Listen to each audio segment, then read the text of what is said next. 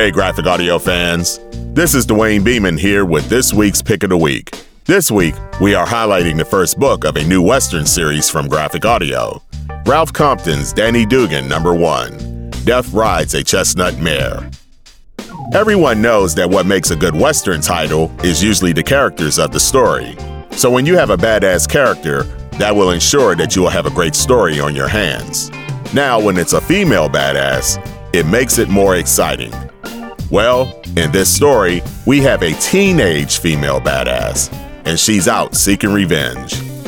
Poor Daniel Strange. He didn't see it coming. Riding to Texas from Missouri to buy some cattle, the gunsmith is killed by a pack of murderous outlaws, leaving his wife a widow and his children without a father. One of the kids attends to seek justice for their father, and it just happens to be his daughter, Danielle. Armed with her father's trademark Colts, Danielle disguises herself as a man and sets course to find the men responsible for her father's death and taking them out one by one. Those in the graphic audio universe know that we have done many great Western titles penned by Ralph Compton, and this new title and series is no exception. Director and sound designer Nathaniel Perry, fresh off his year plus long ride in Mistborn Land, takes on this series and delivers some of the great Western work he is known for from his work on the Loner series. Newcomer Danny Stoller continues to add to her repertoire of characters by playing the lead in this book, Danielle Strange. Others from the graphic audio bullpen contribute some superb acting, led by Nick DePinto, Eric Messner, Patrick Bussink, and David Jordan. For all you graphic audio Western fans out there, this title is a no brainer, so go get your copy today. Let's listen to a clip of Graphic Audio's production of Ralph Compton's Danny Duggin number one Death Rides a Chestnut Mare. After finding a livery for her mare and an obscure hotel for herself, she stretched out on the bed to think. Damn it. I must get close enough to do the job and still manage to escape without being seen. Just then, she recalled seeing a notice posted on the hotel's front window. Saturday night, there was to be a Palo Pinto County dance. In less than a minute, Danielle found herself at the front desk of the hotel. What about the Palo Pinto dance? Would it be worth my time staying for it? If you like pretty girls, they'll be here from all over. Then I reckon I'll stay. Danielle hated to part with the money, but she needed some fashionable female clothes, and she couldn't afford to be seen buying them in Mineral Wells. In Dallas, her first item was a bonnet to conceal her short cropped hair. It wasn't uncommon for a cowboy to buy clothing for his intended, and nobody gave this cowboy a second look. Danielle bought a divided riding skirt in pale green to match her eyes, and a white blouse with fancy white ruffles.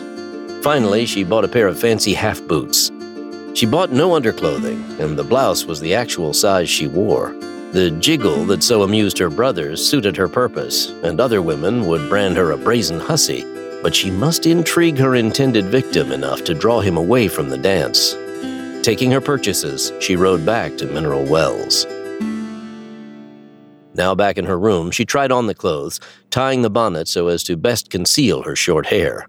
Finally, she stood admiring herself in a cracked mirror on the dresser. Danielle Strange, you look like a whore.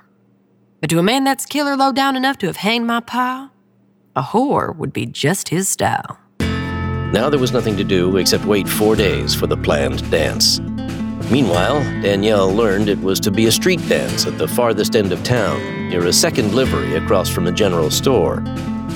A visit to the livery revealed overhead beams that were suited to Danielle's purpose.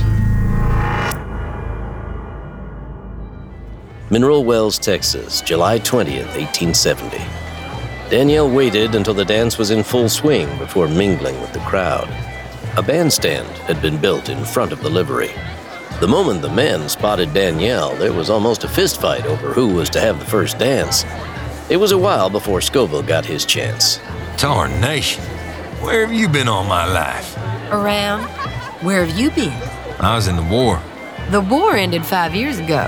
Did you get home crawling on your belly? My God, if you was a man, I wouldn't take that. If I was a man, folks would be wondering if you stand or squat. You brazen bitch. He shoved her away from him.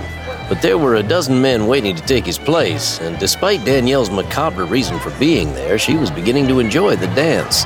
As she had expected, Scoville couldn't stay away. You drink whiskey? What do you think? I got a bottle stash in the rear stall in the livery barn. Give me a few minutes and meet me there.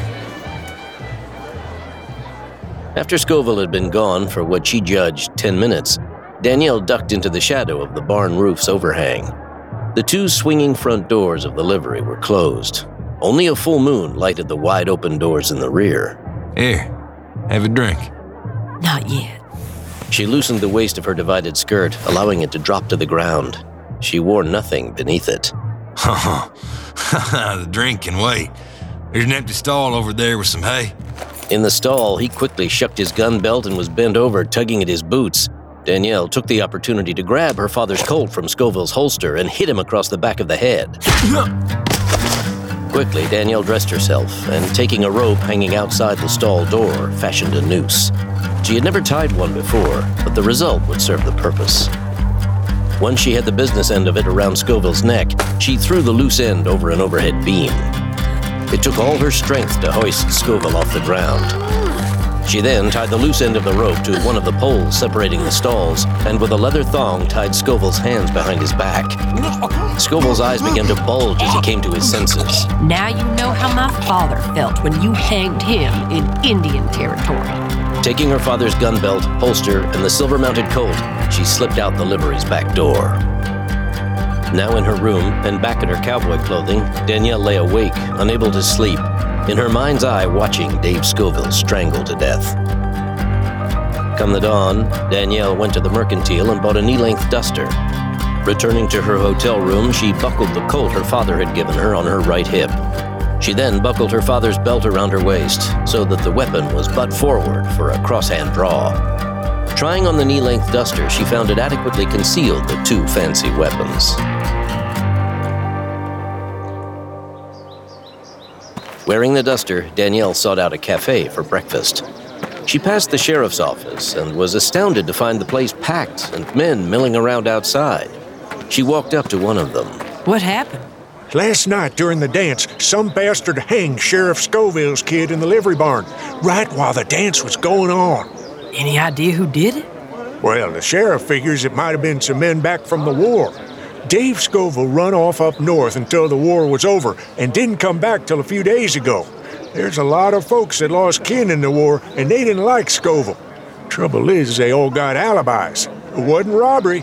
He still had money in his pockets, but whoever done him in took his fancy silver mounted pistol. It was time for Danielle to saddle up and ride on. Looking back, she realized she had made one bad mistake. In her hurry to hang Scoville, she had neglected to force from him the names of his nine companions. From now on, her task would be doubly hard. Finished with breakfast, she saddled the chestnut mare and rode northwest toward Dodge. Scoville had returned to Texas because it was his home. With Reconstruction going on in Texas, might not the rest of the outlaws have ridden to Dodge, Abilene, or Wichita?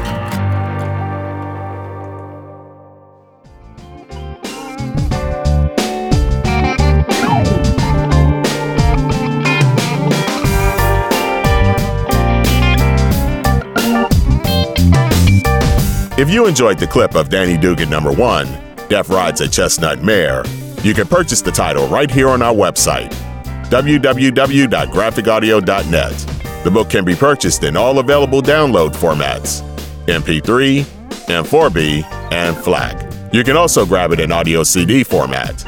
And you can listen to your downloads anytime, anywhere with our free Graphic Audio Access app, available for Apple and Android devices. Be back next week as I'll have another pick of the week for you. Until then, peace.